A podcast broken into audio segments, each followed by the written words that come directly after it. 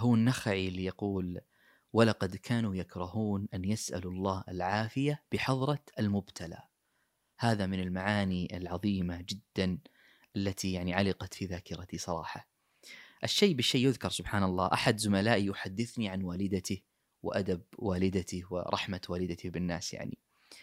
يقول آه، كثيرا ما نخرج وإذا كانت أمي معنا إذا خرجت بشنطتها تضع شنطتها بداخل كيس حتى لا يراها أحد من الناس من الفقراء ويأتي يسألها لأنها صار لها موقفين الظاهر.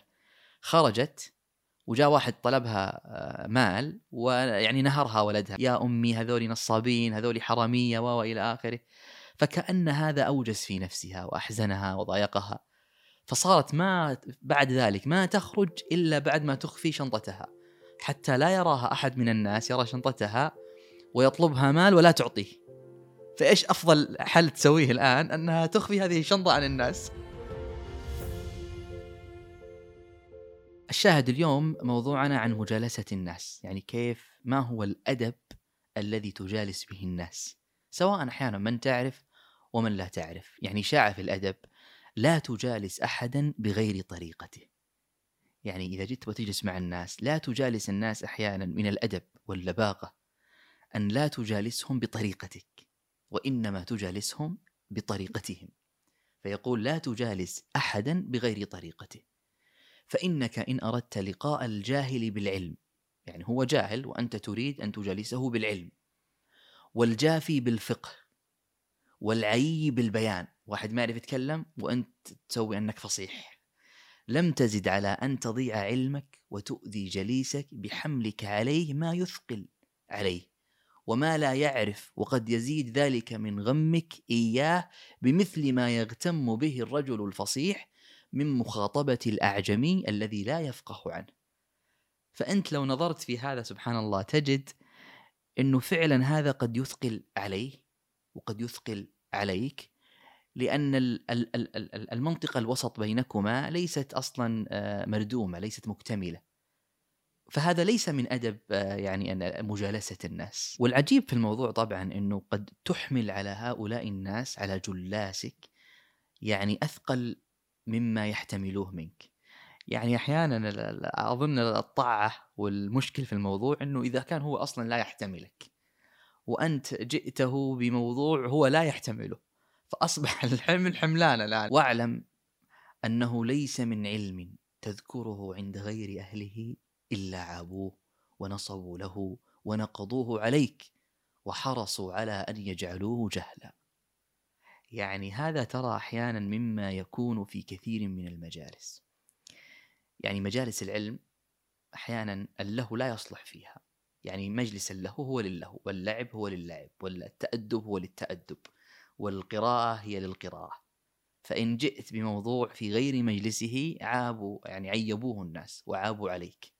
حتى إن كثيرا من اللهو واللعب الذي يعني هو أخف الأشياء على الناس لا يحضره من لا يعرفه فيثقل عليه ويغتم به.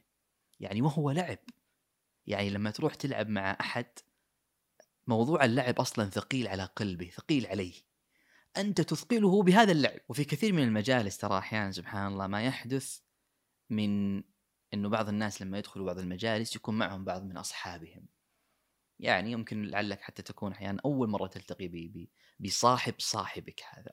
ففي أدب حتى مع صاحب صاحبك هذا. يقول مثلا وليعلم صاحبك أنك تشفق عليه وعلى أصحابه.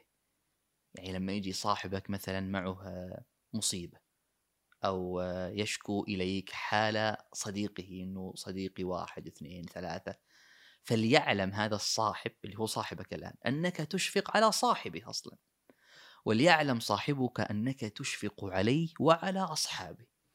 وإياك إن عاشرك أحد أو رافقك أو وافقك ألا يرى منك بأحد من أصحابه وإخوانه وأخدانه رأفة. يعني إياك الا يرى هذا هذا اللطف وهذا التأدب وهذه الرأفة. فإن ذلك يأخذ من القلوب مأخذا.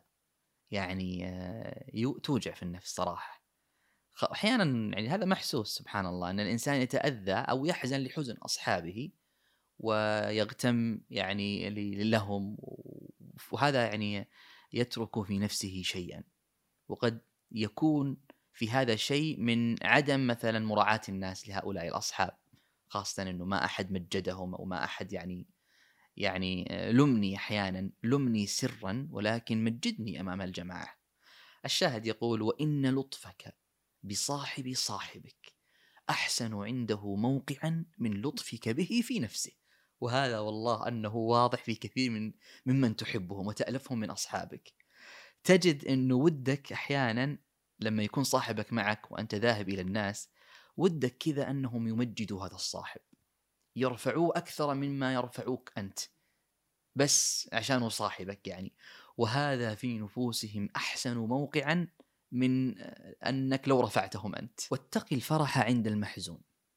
وهذا مثل ما ذكرت لك مثل ما يقول النخعي يعني ولقد كانوا يكرهون أن يسألوا الله العافية بحضرة المبتلى. هي يعني اتقاء الفرح عند المحزون.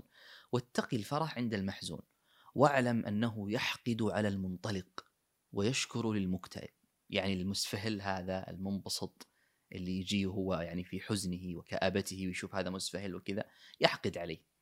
ومن يغتم معه ويكتئب لكآبته وهو يفرح له يعني هذا مما يترك في نفسه شيئا طيبا يعني وطبيعي في المجالس طبعا إنك تسمع آراء كثيرة وأقوال كثيرة ويعني أحيانا بعض المجالس هي يعني قد تسمع شيئا يعني من رؤوس الناس وقد تسمع شيئا من فعلا آه، من قولهم أو من منقولهم أحيانا. الشاهد يقول واعلم أنك ستسمع من جلاسك أو جلسائك الرأي والحديث تنكره وتستقبحه وتستشنعه من المتحدث به عن نفسه أو غيره. يعني أنت راح تسمع من الناس كلام كثير وكلام مختلف من آرائهم وأقوالهم وإلى آخره. فلا يكونن منك التكذيب ولا التسخيف لشيء مما يأتي به جليسك. خله يقول اللي يبغى يقول. أي شيء يقوله لا تسخفه ولا تكذبه. ولا يجرئنك على ذلك أن تقول إنما حدث عن غيره. يعني ترى هذا الكلام مو كلامه. هو أصلا جالس يقول عن واحد آخر أو يحكي قصة غيره وإن كنت تعرف أحيانا فعلا. لكن دعه يقول ما يشاء. فإن كل مردود عليه سيمتعظ من الرد. سبحان الله الإنسان ينفر ترى كثيرا يعني ممن يرد عليه. يعني أحيانا لما أنت تقول قول وأنت صادق في قولك وإلى آخره. لا أحد ما أحد يرد عليك يعني يرد يستنكر هذا الرأي يعني هذا يترك في نفسك. هذا يمكن أنت تمتعظ من مش من الرد وإنما تمتعظ من من الراد هذا. وإن كان في القوم من تكره أن يستقر في قلبه ذلك القول. يعني أحيانا يكون تسمع بقول وربما أنت ودك ترد لأنك عندك قول صحيح يعني. الشاهد وإن كان في القوم من تكره أن يستقر في قلبه ذلك القول لخطأ تخاف أن يعقد عليه. يعني إنه خايف إن الناس أصلا إذا سمعوا هذا الأمر يعني يتفقون أو يصدقون ما سمعوا وعندك المعلومة الصحيحة يعني أو مضرة تخشاها على أحد. فإنك قادر على أن تنقذ ذلك في ستر. إنك تقدر تقول يعني تأخذه على جنب. ما يقول هذا وجنبني النصيحة في الجماعة. هو الشافعي اظنه يقول وجنبني النصيحة في الجماعة فإن النصح بين الناس نوع من التوبيخ لا أرضى استماعه. فإنك قادر على أن تنقض ذلك في ستر فيكون ذلك أيسر للنقض وأبعد للبغضة إنه أنت ما في لا شحنة ولا بغضاء. والنفوس يعني أحيانا في الخفاء يعني آه تتآلف مع بعضها. ثم اعلم أن البغضة خوف العداء هذا بين الناس وأن المودة أمن. فاستكثر من المودة صامتا. وهذه ترى صراحة سبحان الله إحنا أحيانا نحب ونمجد كثير من الناس لصمتهم وأظن كذلك لحسن استقبالهم لنا واستماعهم إلينا. يعني يجيك الواحد أحيانا سبحان الله يجلس معك وقد يعرف أكثر من معرفتك وعلمه أكثر من علمك وقوله أحسن من قولك وما شاء الله تبارك هو أحسن منك في كل حاجة. وحتى في استماعه إليك هو أحسن منك. فيستمع إليك كثيرا ويشعرك فقط بقدرك ومكانتك وقربك أحيانا منه فقط باستماعه باستماعه إليك. ثم اعلم أن البغضة خوف وأن المودة أمن فاستكثر من المودة صامتا. فإن الصمت سيدعوها إليك يخلي الناس يعني يقتربون منك. وإذا ناطقت فناطق بالحسنى يعني خلي قولك حلو في حلاوة وطلاوة والناس تحبك يعني. وإذا ناطقت فناطق بالحسنى فإن المنطق الحسن يزيد في ود الصديق. إذا منطوقك حلو يحبونك الناس يحبون يسمعون لك يعني. ويستل سخيمة الوعر. وعداوة الناس هذه إليك يعني تذهب بحلاوة منطوقك وكلامك أصلا. واعلم أن خفض الصوت وأنا أظن أن خفض الصوت مقرون مع حلاوة الكلام لما تتكلم يعني لا تجاهر وإنما خلي مسموع كلامك بس. وأيضا كذلك منوط ومقرون بحسن الاستماع إذا الناس يعني استمعوا إليك. فكلها من الأمور التي تتداخل ببعضها ربما. واعلم أن خفض الصوت وسكون النفس ومشي القصد من دواعي المودة. إذا لم يخالطك ذلك بأو ولا عجب. يعني ما فيه ما أنت شايف نفسك أمام الناس. لا في حسن كلامك ولا في تلطفك ولا في عبارتك ولا في استماعك ما لم يخالط ذلك بأو ولا عجب.